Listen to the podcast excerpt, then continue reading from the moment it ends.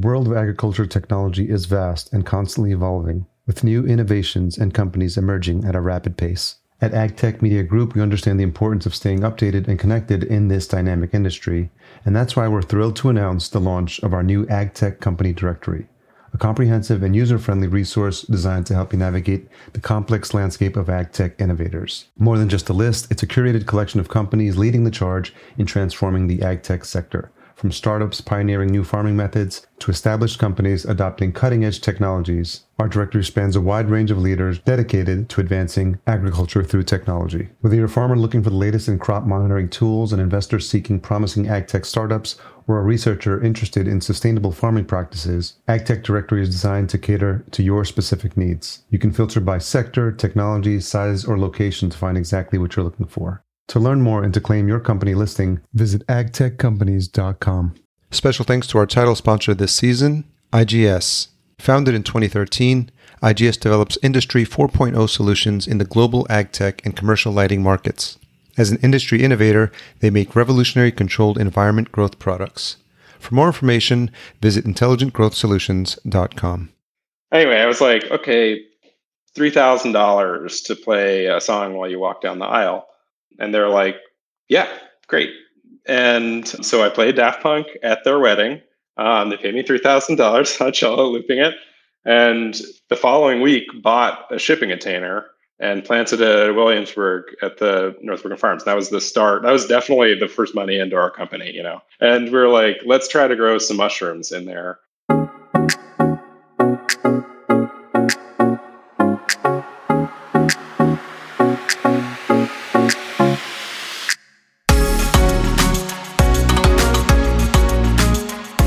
Welcome to the Vertical Farming Podcast, weekly conversations with fascinating CEOs, founders, and ag tech visionaries. Join us every week as we dive deep into the world of vertical farming with your host, Harry Duran. Vertical Farming Podcast, welcome back, episode 9. If you're new to the show, this is the podcast where we interview fascinating CEOs and founders of some of the leading vertical farming companies from around the world. In case you missed last week's episode, I had a great conversation with Virginia Emery of Beta Hatch. If you haven't listened to it, it's a fascinating look into the world of insect farming. And Virginia and I had such an amazing and fun conversation. This week, I'd also like to call out a special announcement from our friends at Agritecture. Last year, with their partner AutoGrow, they conducted the first ever global census on controlled environment agriculture and published a 52 page report free of charge with over 300 respondents from 54 countries. For the 2020 global CEA census, they aim to reach even more farm operators to gain an increasingly accurate picture of the industry. With COVID 19 heavily impacting agriculture, they'd be interested to know how it has affected your operations. You can fill it out at agritecture.com forward slash census. We'll also be including a link to that in our show notes as well. And they've asked that the questionnaire be completed by August 10th, 2020. What's more, by answering this year's census, you'll have a chance to win multiple prizes, including a free ticket to their virtual conference, Agritecture Exchange. So make sure you check that out. This week, I had the privilege of speaking with Andrew Carter of Smallhold. Another new for the show. It's a different crop this time, and it's a fascinating trip through the world of mushrooms. Remember, if you're enjoying this show or past episodes, I'd love it if you leave a rating and a review at ratethispodcast.com forward slash VFP. Let's jump into this conversation with Andrew. So, Andrew Carter, co founder and CEO of Smallhold, thank you for joining us on the Vertical Farming Podcast. Yeah, thanks for having me. So, uh, I thought uh, as a way of breaking the ice, uh, it might be helpful for you to explain what a park tree care coordinator does. Whoa. Okay. Yeah. Flashback. um, so, man. So when when I got out of school, I, I, went to I went to college for ecological design and environmental sciences, okay. which is a long way of explaining. It was very science heavy background, trying to figure out how to use ecology to solve engineering issues. And so I was very much focused on water filtration honestly a lot of stuff that's it's very similar to aquaponic technology but it was never for food production. It was for filtering out uh, wastewater from um, huge residential uh, waste management systems. Very cool stuff. No work doing this back in 2007 and so i moved back home to la um, where I'm from, and got a job as an arborist for a nonprofit called Tree People. And they're like an iconic LA nonprofit. They I don't even know how many millions of trees they've planted at this point. But what I did was managed all of the trees that the uh, nonprofit planted in different parks. And so there are all these different parks throughout Los Angeles. I think I don't even know how many trees I managed, but would go around, check how they're doing, and if there were a bunch of trees that needed work, then I could host big volunteer events where I teach people how to prune or replant or mulch, um, manage manage the trees essentially. Still one of the best jobs I've ever had in my entire life. Took a lot of naps in parks. Woke up really early. Drove a big truck around LA. It was um, it was amazing. But eventually, I moved out to New York uh, and you know kind of got got into the urban ag scene, which I'm I'm very grateful for. But I'm always striving for that those those tree people days because that was that was definitely a good time. Is that the same thing as a tree doctor? Sort of. I mean, okay. I yeah, yeah, definitely. I would do okay. a lot of tree doctor stuff, and so I can do like root pruning and mm. all sorts of stuff like that. I wouldn't say I'm a pro, you know, arborist. So there are way better arborists than me. and so I, if if you asked me to do some really major tree surgery, I would yeah. probably call on my friends. But uh, when a lot of the trees that we were planting were fairly young, and so a little easier to manage, less ropes, less climbing, yeah. and so very cool a little safer. Yeah. And where's home for you now? In Brooklyn, in New York. Brooklyn. Okay. Yeah. So I was I grew up in Yonkers, New York, just outside uh, Manhattan, oh, cool. and I've lived there for most of my life. And then 2014, I moved to LA. So I I, I lived in oh, LA great. as well. Cool. I was there for about four years. Where uh, so, in LA are you now? Uh, no, actually, now I'm in Minneapolis. So, oh, okay. Cool. Awesome. so I was in Silver Lake for um, most of my time there. Cool. Um, but yeah, yeah. just uh, so I, have got to experience two big cities and now experiencing the Midwest. So it's a bit of a change of pace. Yeah. Yeah. I'm interested when you said you first started getting into ag tech. Like, what, what was your first foray into um, you know, anything around hydroponics and then ag tech?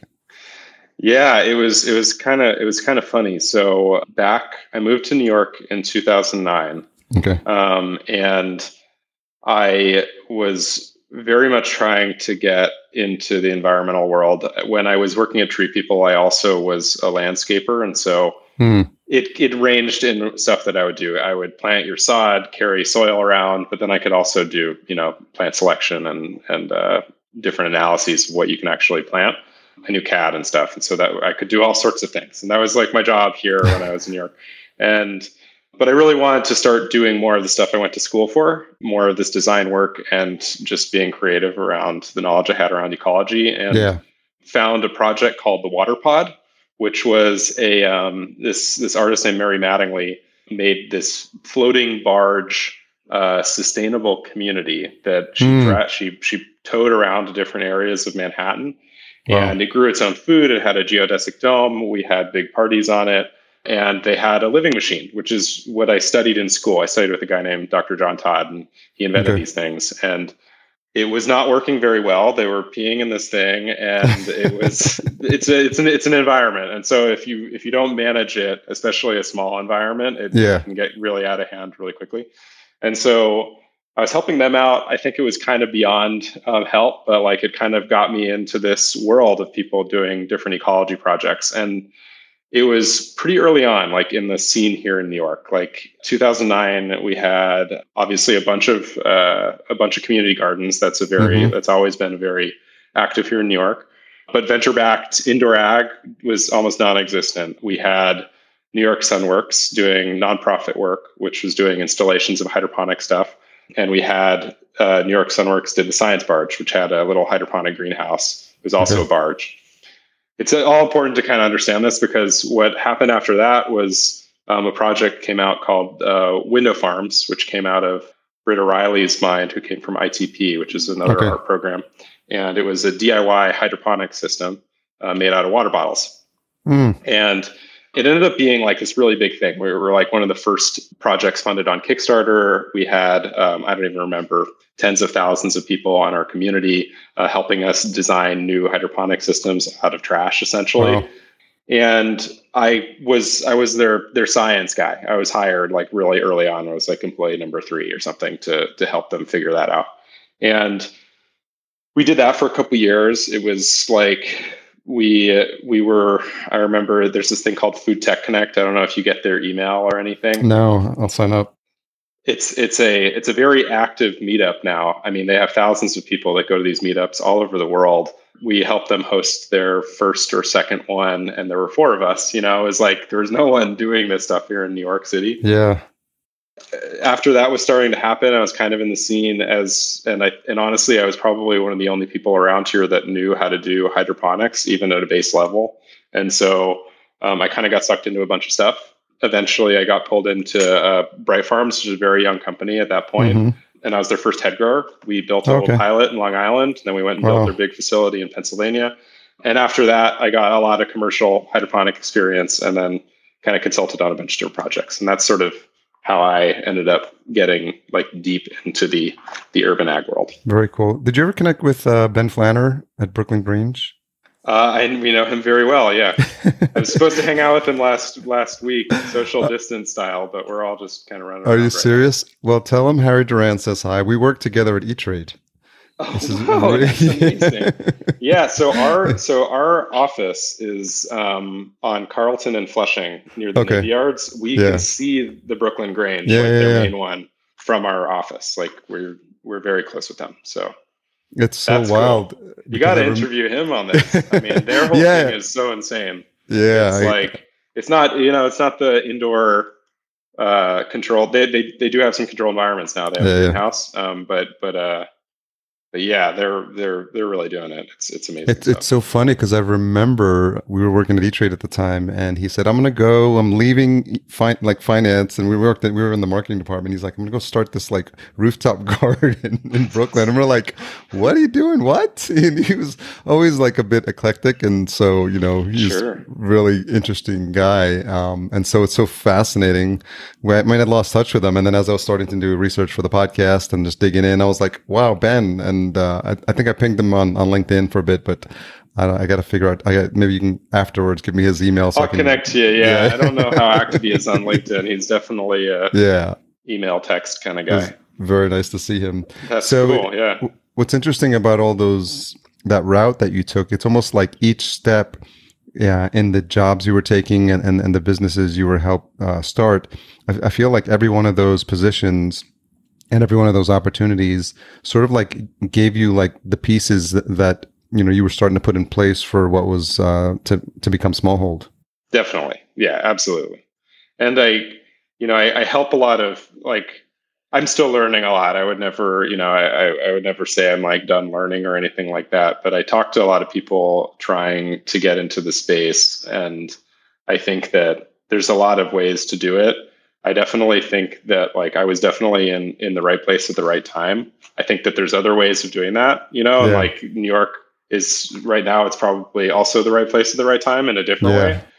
But like there were, I think that there was a lack of expertise on hydroponics, and so hmm. people were willing to take a risk initially, and it paid off. I think for everyone. Like I yeah. figured stuff out, and now now now I feel very confident in it. But it, it definitely all of the experience kind of added together has made it so so we can kind of do this. Sort of the, a lot of the growth happened after bright farms. Um, i dealt with some family stuff but then mm. went out and started consulting on different projects and that was when a lot of the vertical farming activity really started happening and had the opportunity to travel around and visit all sorts of facilities. And so seeing seeing all, all all kinds of different kinds of operations and people trying yeah, to do yeah. it in different ways. Can you talk a little bit about the or tell the story about how you started to get the idea for what what is now Smallhold and, and yeah. where, you know where that came from? Yeah, it came from a few different places. So we grow mushrooms. We have uh, the main thing. If you look up Smallhold and you look up what we do right now, we have these in-store uh, installations that you can see in grocery stores and some restaurants.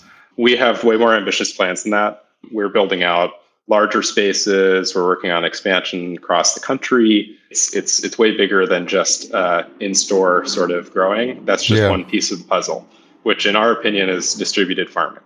Yeah. And there's a lot of people that kind of throw that word around or that term. Um, there are different ways that you could approach it. What we think, and especially with mushrooms and certain crops, is it makes sense to centralize certain aspects of your growing operation, but then distribute the final stage or different aspects of it. And so mm-hmm. we can we can in New York we have all these little units all over the place that make a larger footprint of our farm, and so we can actually yeah. have a commercial operation and have the same cost benefit that a large operation would have. In Whole Foods Gowanus, they were an isolated operation. That crop would be way too expensive to sell at a competitive mm. price but since it's fed into our network, um, it can make a lot more sense. And so that will change for different regions. Some regions make sense to grow on site, some don't. Yeah. Some places have, you know, there's I think it's it's it's an issue in the indoor ag space and just food in general is people think that you can have the same solution for every city. I think that you need a mix of solutions because every city is different. They interact with food different. People expect different things from their their their products. And so it's important to be able to, to kind of modify for each city. And that's okay. If you're modular, you can scale, but it's it's it's not as simple as just put it popping a warehouse up and expecting people to buy it. Yeah. Um, and so that's that's what we're mainly developing. But it comes from a lot of different spaces. So I like I, I used to grow leafy greens and herbs. That was my main thing. Yeah. Um, we were doing all these analyses for people and realized that there's a great opportunity in mushrooms. Mushrooms have really good margins generally. There are all sorts of varieties that people aren't really paying attention to, the specialty yeah. and exotic varieties. And there's just this this amazing growth that's happening. And it was kind of happening before, but we were taking a guess back in 2016, 2017 that this was going to be way bigger. People becoming vegetarian, a lot of fad diets, uh, yeah. just people being creative, and it ended up paying off because it's it's the fastest growing produce in the produce aisle. And so we're, we're excited to be part of that. The other part of it is just the concept of distributing farm distributed farming isn't new. Like I have built out tomato farms before, big commercial operations. Most of these people don't plant tomato seeds. Like they they will be working with a nursery and accepting seedlings from somewhere else that grafts the right fruit, like the right top to the right rootstock, and sending it to your facility. That exists in agriculture. Um, and so we're like, how about we try to learn about that and to understand that and apply different aspects of that to other kinds of crops that they weren't actually growing like that. And so there are different parts of ag that we're looking at to inspire us. Um, and and it all kind of, you know, came to fruition with with Smallhold. How much did you have to educate yourself on mushrooms as a, as a crop? A lot. I mean, tons. uh, I thought, you know, I thought that it would be similar to plants. You know, yeah. that was, and I think a lot of people think it is, but they're very different. The main crossover is that it's it's a it's a very large like climate control problem. Like the, mm. the problem you're trying to solve generally with mushrooms are climate control. Okay. Um, in my opinion. Um, I'm sure some other mushroom farmers might be listening to this and be like, "You're totally wrong," but it's it's our opinion is that climate yeah, yeah. control is the big thing, and the rest of it uh, is just so different. I mean, f- fungi in general, it's its own kingdom. So yeah.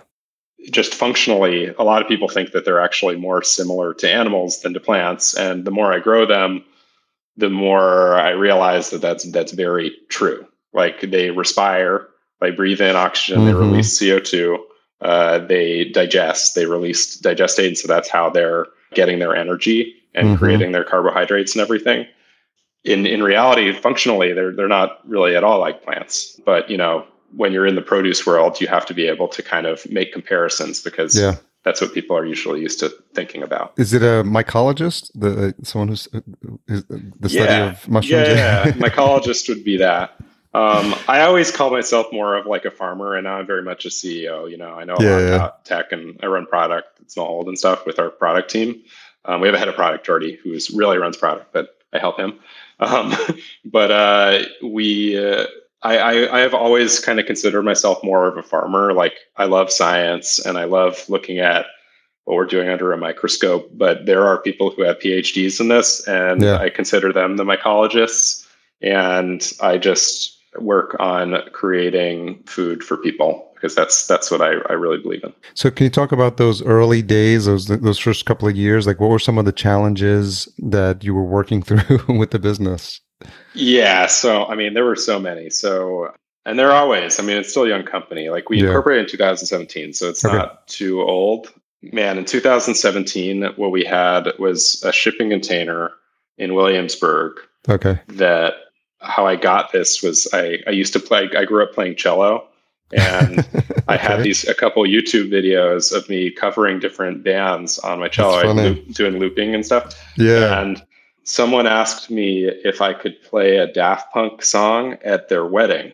And I was friends, this is in 2016. And so, Yeah. and I have friends that are these DJs, and I was like, hey, what should I charge? I don't even know these people, and I don't really want to do it. And they're like, oh, you don't want to do it? So there's the, uh, I can't probably say it on the air, but there's the F off price. You know, that's Yeah. the price that you have to charge. And hopefully these people aren't listening to us because, anyway, I was like, okay, three thousand dollars to play a song while you walk down the aisle, Sure. and they're like, yeah, great. and um, so I played Daft Punk at their wedding um, On a paid ce- on a cello. on a cello, looping it. Whoa, that's super and cool. the following week, bought a shipping container Oh and wow. planted it at Williamsburg at the Northbrook Farms. That was the start. That was definitely the first money into our company, you know. That's And it was, that's what happened. that's and wild. we're like, let's try to grow some mushrooms in there.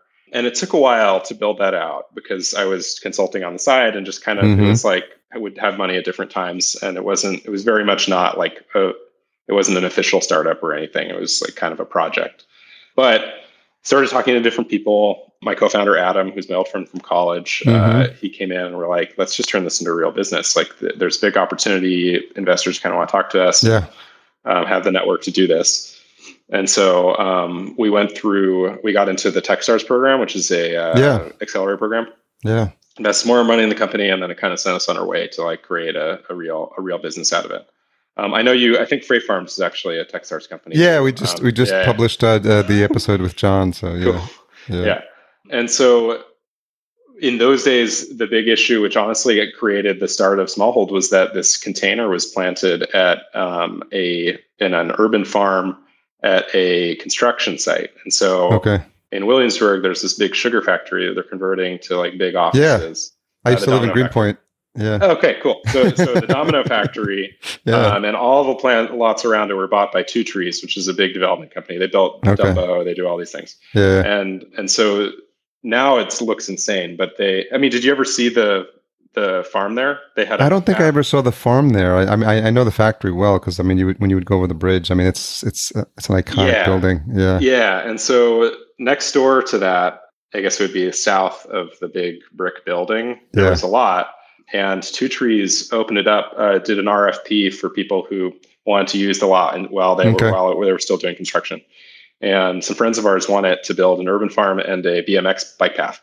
And they were friends of ours and i was like we had a couple beers and i was like i want to plant the shipping container there and grow some mushrooms. And they're like sweet you know let's do this thing. Cool. and it was very cool but the power was like everything was kind of what you'd expect in a temporary lot like power Yeah. would shut off randomly like we'd have some party and something would happen and so we had to create like i had to make a bunch of alerts and alarms for the shipping container and Wow. I kind of knew some software and hardware stuff, but I was very much into commercial hydroponics and the stuff that I Mm-hmm. wanted was very expensive, like, you know, 20 plus K, you know, to even start, you know, and some of the stuff you're buying are way more money than that to build out a greenhouse. And what I wanted just didn't really exist. And so we had to build these sensors and then started making it smaller and smaller and started talking to different people and realizing that what we were building could be applied to all sorts of different solutions. And so it was like kind of the first version of our sensor and remote Wow. control system was was very much solving our biggest issues, which was like hot sticky mushrooms when the power would go out or Yeah. frozen mushrooms if if it was in the winter.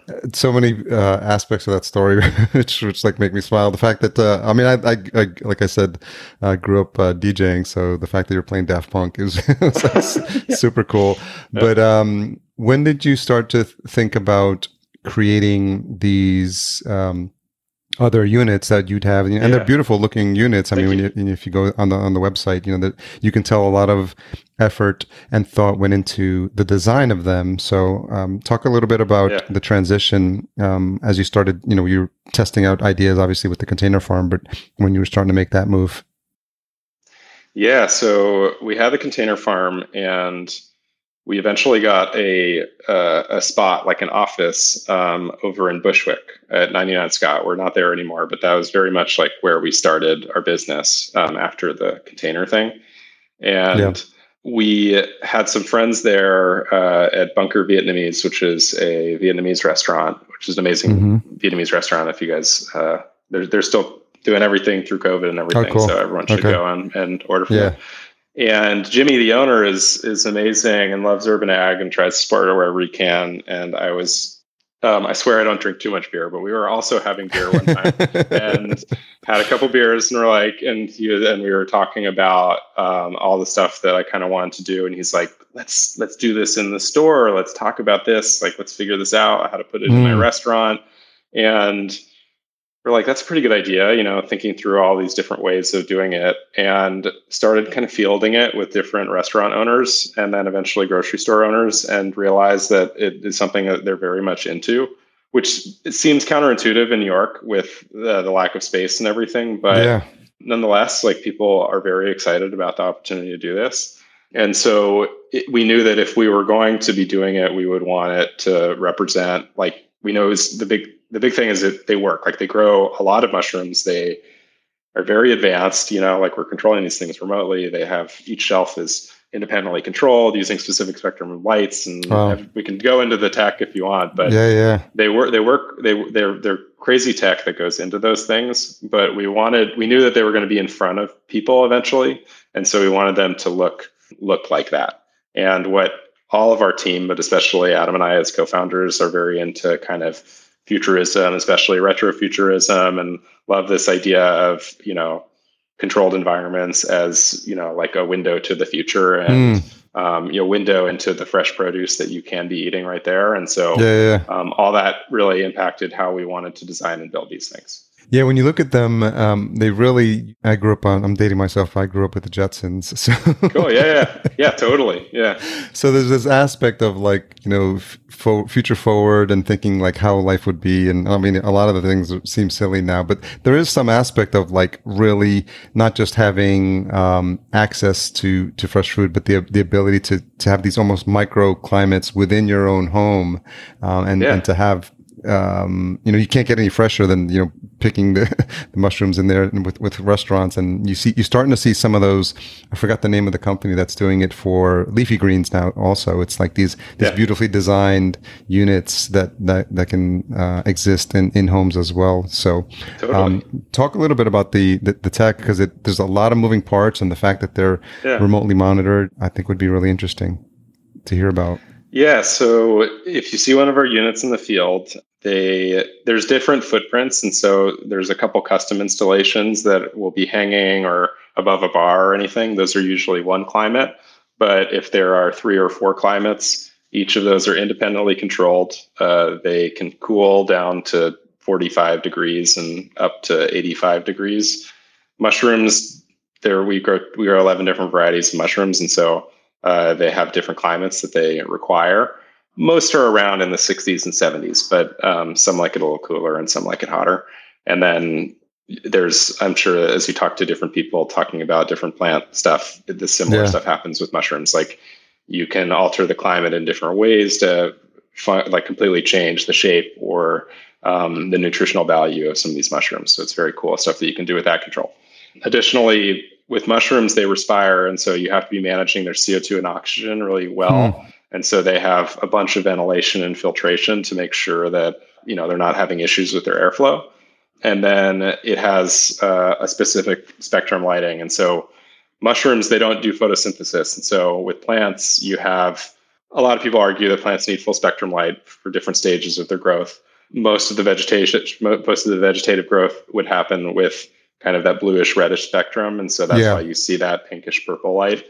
With mushrooms, they're not doing photosynthesis, so they don't transfer light into into energy. but they do look at the light as a response to tell it to fruit.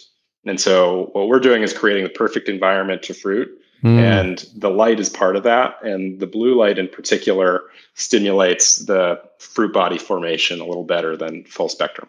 Additionally, there's a little bit of UV in there because UV produces vitamin D in the mushrooms it's a very interesting aspect. We don't we don't totally push that. We're not doctors, and so I'm not going to go sit here telling you guys that you can get all your vitamin D from our mushrooms. But I yeah. I, I, I, like the aspect of that, um, and so that's that's another thing that we're kind of looking into here.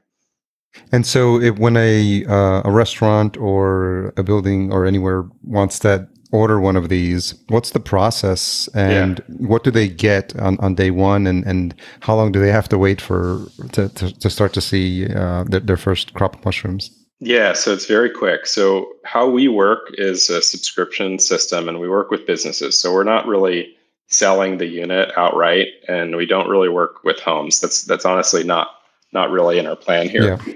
We want to go bigger before we would ever go smaller. Mm-hmm. And so when you get a unit, you sign on to a contract with us, which is mainly around buying mushrooms, to be completely honest. We sell mushrooms, whether it's through one of our facilities or through one of our mini farms, which are installed.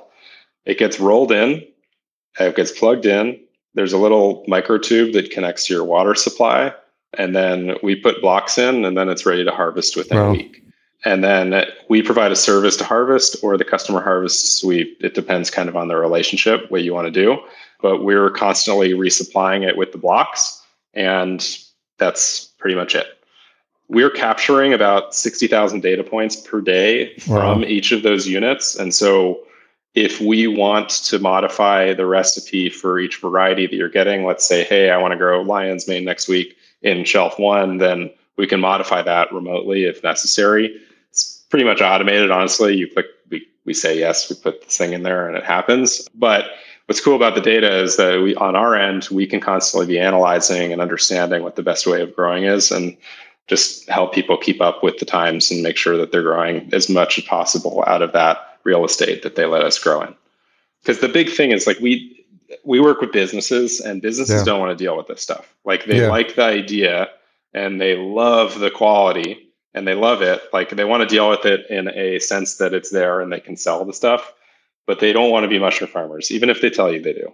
And so we don't want them to be mushroom farmers. We want them to have the best experiences possible, and that's that's how we we've developed the whole entire project.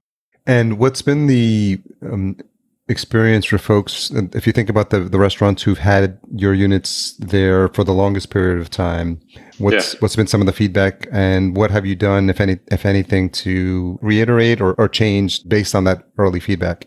Totally. I mean, it, it, there's a few different things. So, Bunker, for example, used to have. They were our first customer. They had it in their basement, and they thought our original original concept, which I didn't even talk about, was that people would probably want this back of house. Like this is a utility, yeah.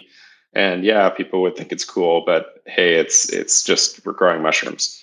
That was totally incorrect. Like people want to look at this, um, and so we figured that one out and uh, iterated more to make sure that not only it looked right, but then also like there's aspects of our supply chain and how we manage it to make sure that it looks good for customers. Um, because we can be more efficient if we didn't really care about how it looked, obviously, but that's not how we roll. And so we wanted to make sure that um, it's a good experience for the customers as well. Right now, we're um, you know we're dealing with a bunch of different stuff. Like we're building out larger footprint kind of facilities because we have customers that started with our units. They like the unit, but they're selling a lot. And so they want to be able to buy more.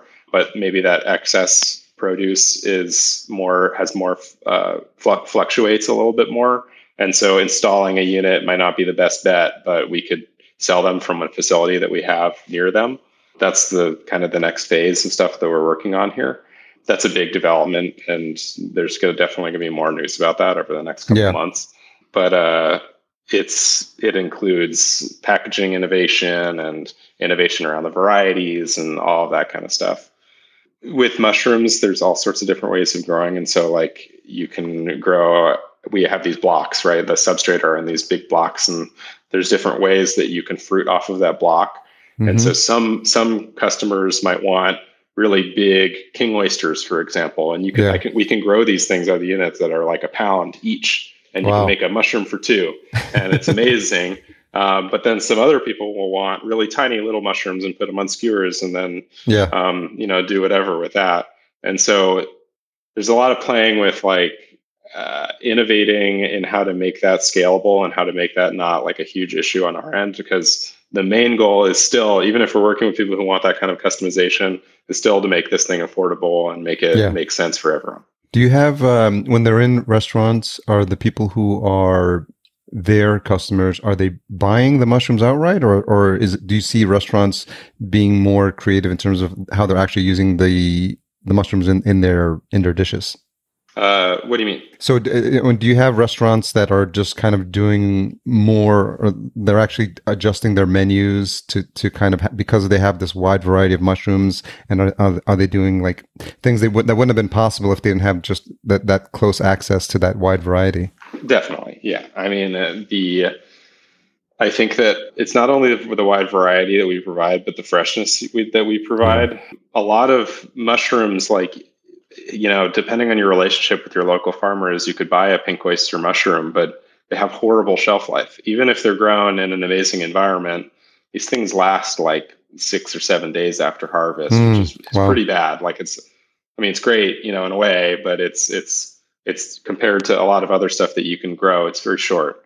And Yeah. so by growing on site or growing near a customer, then you have stuff that people have literally never even had access to because it goes bad before they actually get to buy it. And so, yeah, I mean, people make all sorts of stuff. I mean, as I said, people there was there was a group that made a mushroom for two. That was probably the funniest thing in the world. Um, instead of steak for two, and you know, people do these like huge clusters of oysters covered in egg yolk and Oh, really?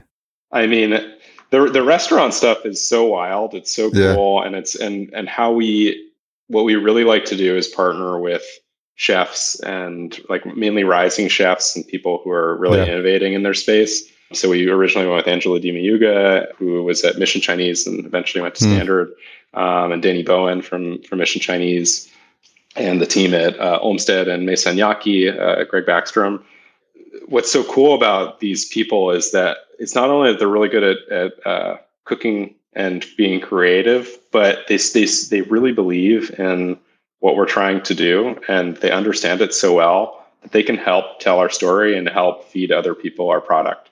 And so we we sell like our, our main goal is to sell into retailers. Like that's what we really want to be doing, and that's what we're planning on doing. And we sell to we sell to big retailers already as well Mm-hmm.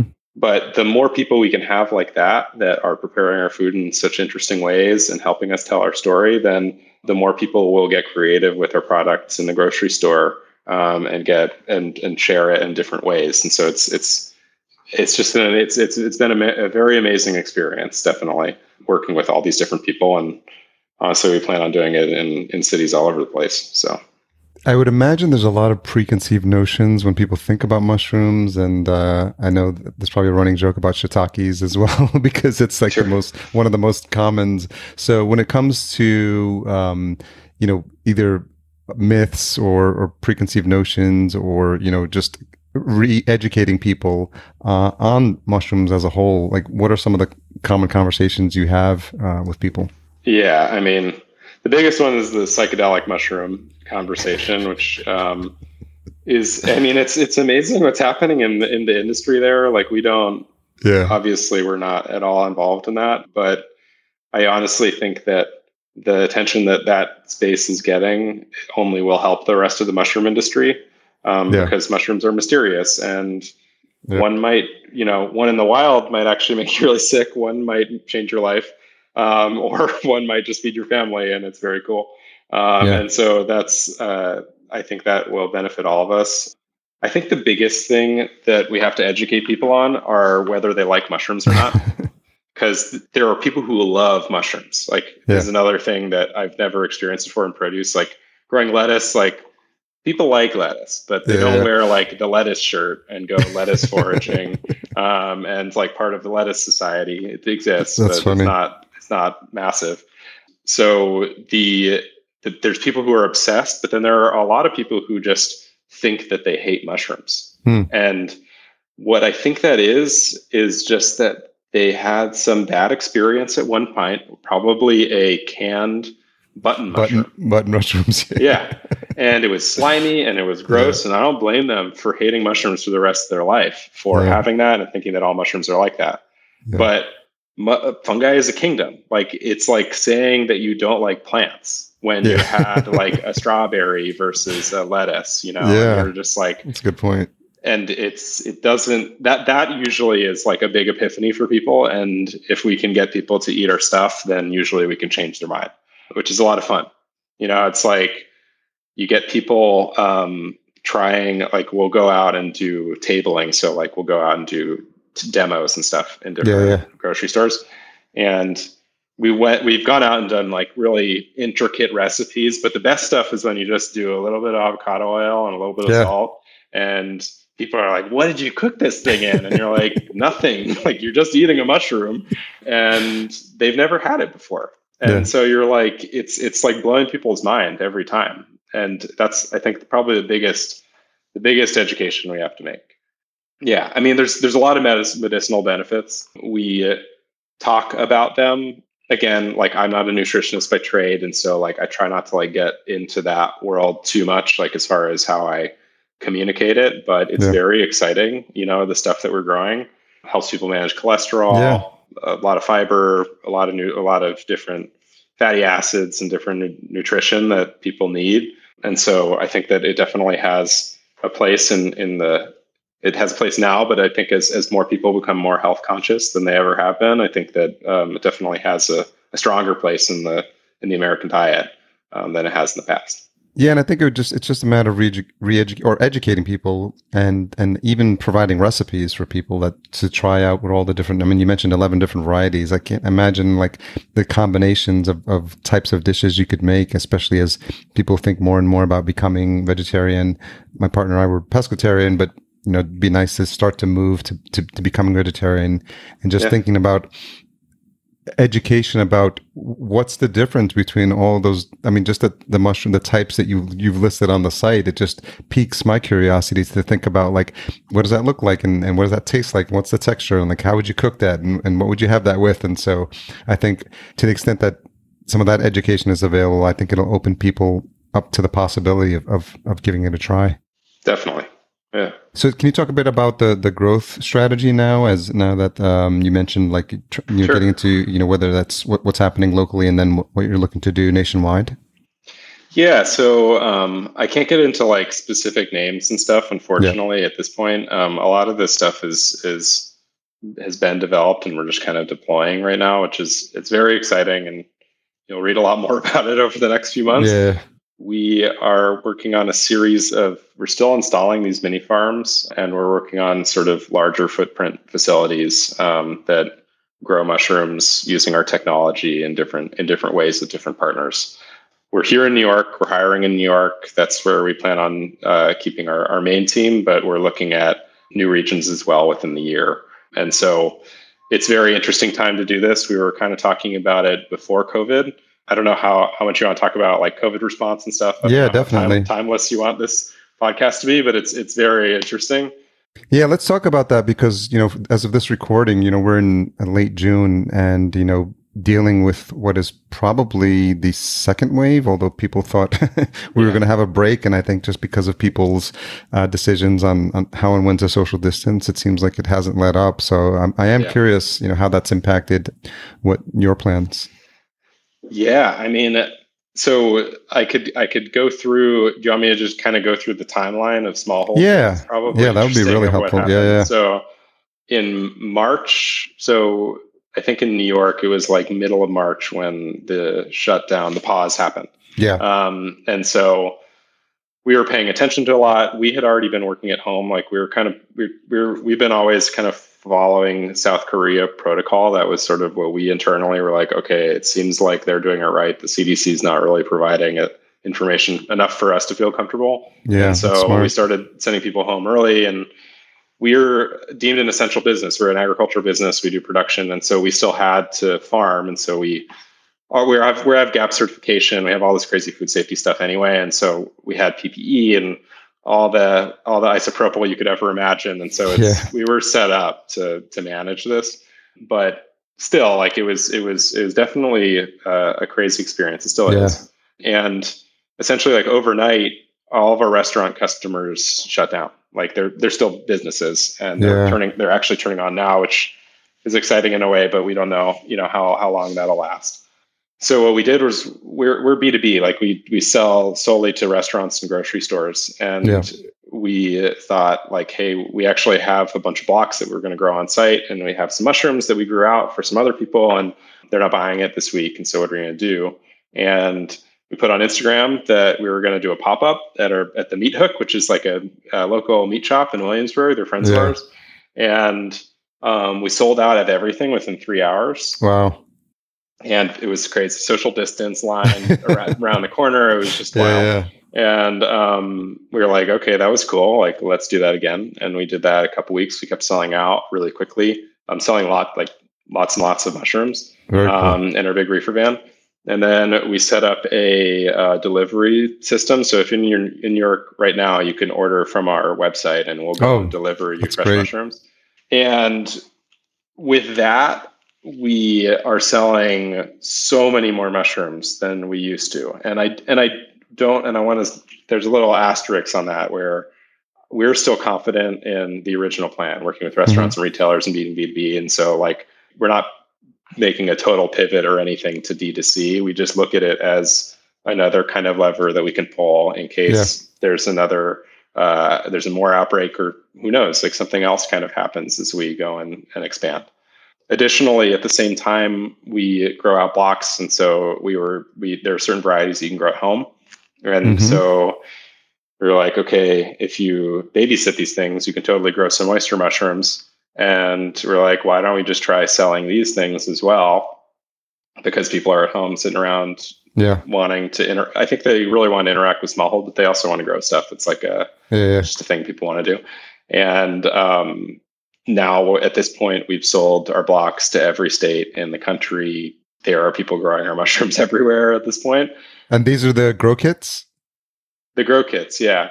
Which yeah. is again it's it's certain varieties work like that. It's not we don't look at that like our core business is shifting to that. But if you think about us trying trying to distribute our farm and being creative around making our footprint larger and larger and getting in the nooks and crannies of every yeah, city of course. totally feeds into that. You know, it's, yeah. it's we don't really want to build a mini farm for a home because it's too expensive. If we can grow on your counter and you're at home misting that thing, that's totally yeah. our mission. And and we're trying to be our, our blocks are still extremely competitive compared to anyone else that's trying to sell blocks. And so if you do it right, you know, you're getting really cheap mushrooms if you're buying our blocks and growing them out. And so in in the end, like it's been it's not it's not that it's been easy at all, but uh, what we figured out is the customer still exists. They still mm-hmm. really want our mushrooms, if not more than they did before. Um, it's just getting to them that just got complicated. Like grocery stores are still selling stuff, but here in New York, it's it's kind of weird. Like yeah, there's a lot of delivery everywhere. stuff going on in lines. Yeah. yeah, it's everywhere there was a little bit of fear for a little bit, but then now just we're it's kind of settling out, and we're seeing that we're settling out way, with way higher numbers, like five to six times what we thought we were going to be wow. at, like before COVID.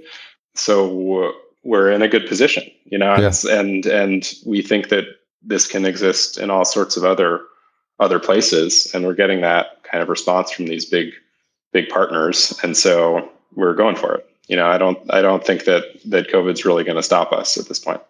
Well, it's so exciting, and being an entrepreneur myself, um, it's what's been interesting to see is how businesses have responded, and you know, to your point, some of them could not pivot accordingly and will be going out of business. Some, you know, were able to like double or 10x their business because they somehow were able to build something that was relevant. And some people were able to change for the short term, you know, maybe, you know, making the hand sanitizer if you were like a vodka factory or something. There's some sure. examples of that happening.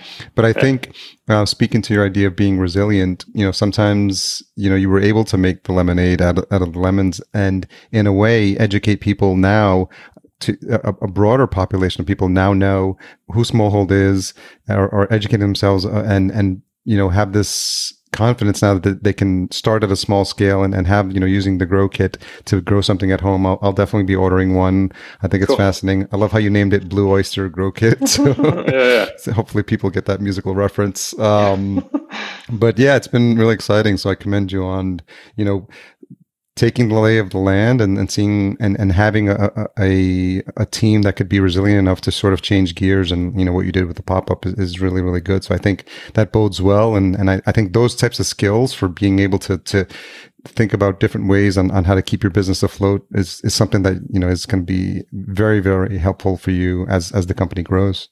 Thank you. Yeah. a couple of questions as, as we wrap up. Um, what's something you've changed your mind about recently Whoa, something I've changed my mind about. Man, I'm trying to think. That's a this is a tough one.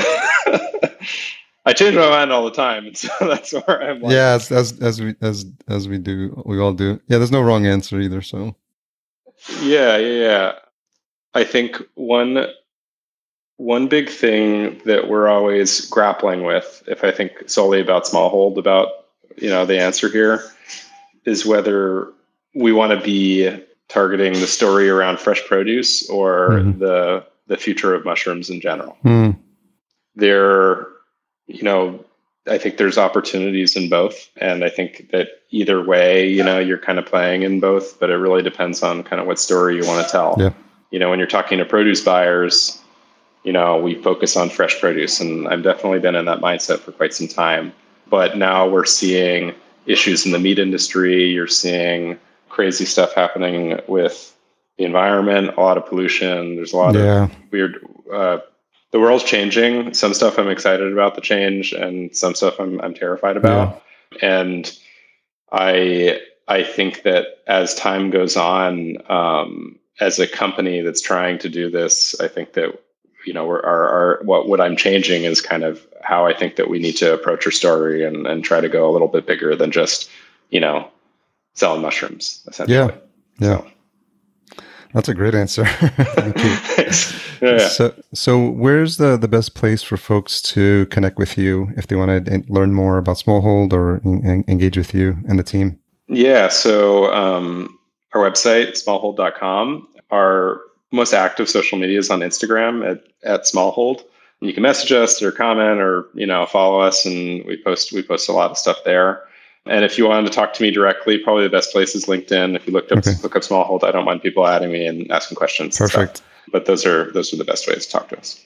Well, Andrew, I, I appreciate you coming on. Uh, you know, finding time for this conversation. I was really excited to just learn more, educate myself, and educate our listeners uh, on the topic because we always I was coming at these conversations from a place of just natural curiosity, and I think it's been very helpful to learn about what you're doing with Smallhold and, and what you're doing for the whole vertical farming uh, ecosystem as, as, well. And I, I, think it's piqued my interest more, so cool. I'm going to be doing a little bit more homework and um, and probably ordering a couple of things um, later this week.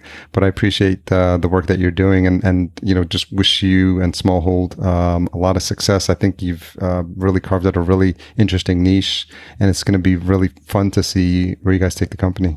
Yeah, thank you. Hopefully to hopefully to Minneapolis. yeah, yeah. Keep keep me up to date on that. cool. Thanks again. Yeah, of course. Thanks for listening. To read the full show notes for this episode, which includes any links mentioned in the episode, as well as a full show transcription, visit verticalfarmingpodcast.com. There, you can sign up for our email list to be notified when new episodes are published.